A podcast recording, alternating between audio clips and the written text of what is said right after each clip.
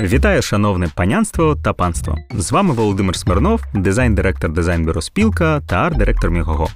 І це подкаст історії українського дизайну, що виходить за підтримки ювелірного дому Сова. І сьогодні в нас останній епізод другого сезону. Ось так несподівано. Коли ми думали над концепцією цього сезону, то планували завершити його епізодом про українську мрію. Саме тому хвіст літака Мрія Ан 225 прикрашає обкладинку подкасту, яку зробила талановита дизайнерка та ілюстраторка Юлія Лобудіченка. Юля, привіт! Хвилинка цікавинка. Ан 225 Мрія, кодове ім'я НАТО Козак. Надважкий транспортний літак створений 1988 року в СРСР Київським конструкторським бюро імені Антонова. До 2022 року Ан-225 був найбільшим та найпотужнішим літаком у світі. Головний конструктор літака Віктор Толмачов. Літак створювався для потреб радянської космічної програми для транспортування вантажів космічного корабля Буран і компонентів ракетної системи Енергія. На жаль, мрія була зруйнована москалями і згоріла в перший місяць повномасштабного вторгнення на аеродромі Гостомель. Тож цим епізодом ми хотіли показати, що українську мрію москалям не здолати, і ми в це віримо і зараз. Українська мрія москалям не по зубах. Але тему останнього епізоду вирішили змінити. Чому? Ну, по-перше, ми знайшли цікаву історію, що теж пов'язана з заводом Антонова. А по-друге, що українська мрія змінилась, і, можливо, нам треба відпустити величний літак, відбудова якого, напевно, ніколи не окупиться. Літак, що був збудований в інші часи для космічної програми, на щастя, вже не існуючої тоталітарної держави. Тож відпустити цей літак у його минуле і почати пошук нових українських мрій, не відбудовувати старе, а будувати нове. Тож сьогодні історія про сучасний український ні, не літак а несподівано велосипед, що теж народився на заводі Антонова. Поїхали. Наша історія починається у 80-х роках ХХ століття, коли на завод Антонова у конструкторську групу, що займалась проєктуванням хвостового оперення літака Ан-70, приходить молодий інженер Сергій Нитка, що тільки но закінчив навчання у Харківському авіаційному інституті. У Сергія Миколаєвича було два захоплення: авіамоделювання та велосипедний спорт. Перед службою в армії він активно тренувався, але після служби у війську вже запізно було досягати професійного рівня у велоспорті. Тож Сергій Миколаєвич зайнявся велотуризмом для себе і водночас опановував фах авіаційного інженера на заводі Антонова. В конструкторській групі, де працював нитка, були зібрані всі вершки Радянського Союзу по композитних або композиційних матеріалах.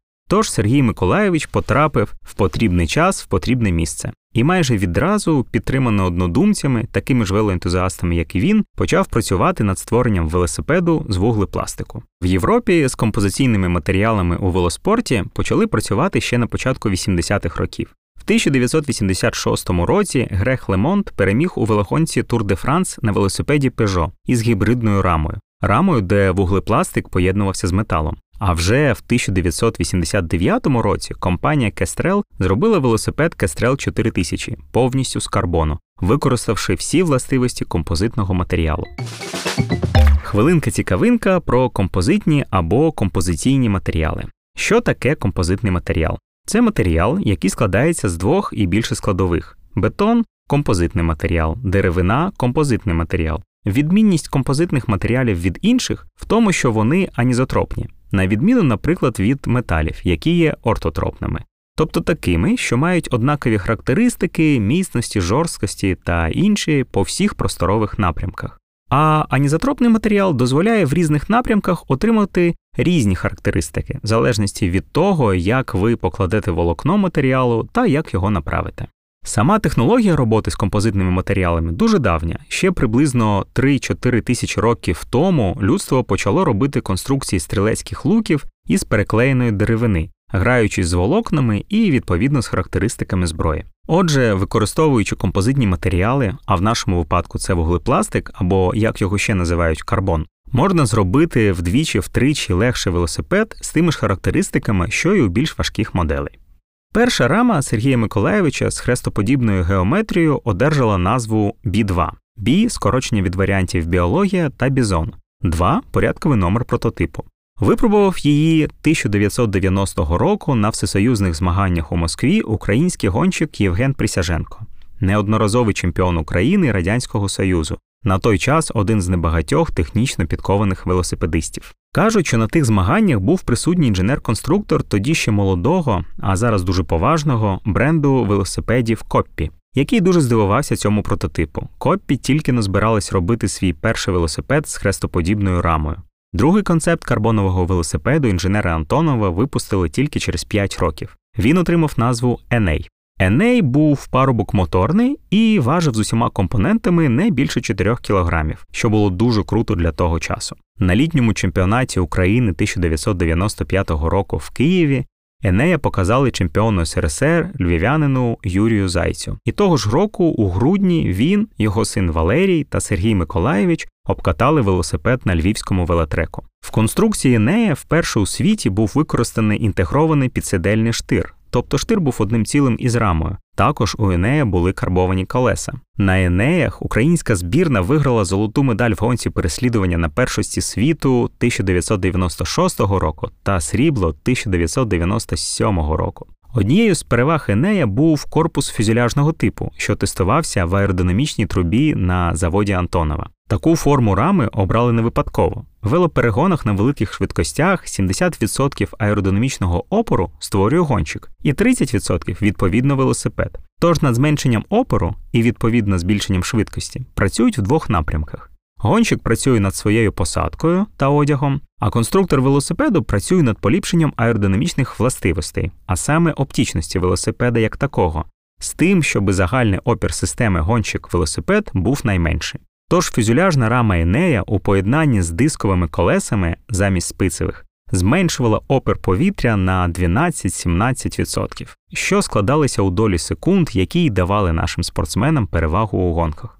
Здавалось, на Енея чекає райдужне майбутнє у велоспорті. Але у тому ж 1997 році UCI Union Cyclist International або Міжнародний союз велосипедистів заборонив використовувати рами, що складаються не з двох зімкнутих трикутників, відповідно заборонивши не тільки використання Енея, а й інших велосипедів з нетрадиційними карбоновими рамами. Але Сергій Нитка та його друг та колега Іван Липа так просто не здалися. Рівно через рік, у 1998 році, вони розробили новий велосипед Елін з трикутною велорамою, що відповідала регламенту UCI, та важила всього 2,8 кг.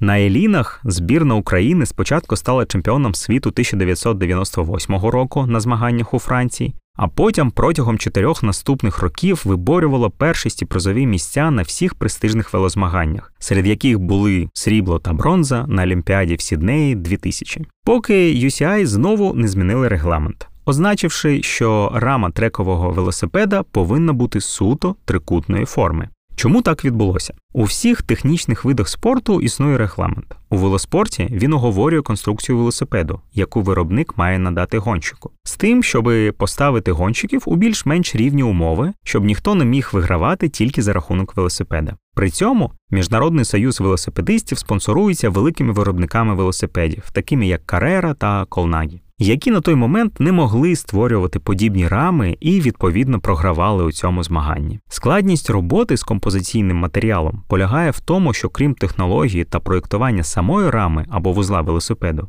конструктору доводиться проєктувати і безпосередньо сам матеріал. І власне якісна конструкція виходить тільки тоді, коли конструктор знає всі тонкощі матеріалу. А швидко набути такий досвід, що був в українських авіаконструкторів, великі виробники не могли. Тож і Енея, і Елін, на жаль, заборонили. А що ж Сергій Миколаєвич? Він все так само працює на заводі Антонова над проектами для Сил оборони України. Але не покинув і велоспорт, перейшовши у тріатлон, де регламент UCI спрощений та більш поблажливий, і зараз працює над карбоновими дисками, інтегральними лежаками та конструкцією нового велосипеду для тріатлону. А Еней та Елін залишились назавжди в історії світового та українського велоспорту як символи тріумфу української конструкторської думки та українського дизайну, а також як символ того, що ми можемо і вміємо робити конкурентний дизайн. Зараз Еней та Елін можна побачити у музеях дизайну по всьому світу та дуже рідко на eBay, де їх вартість сягає кількох тисяч євро.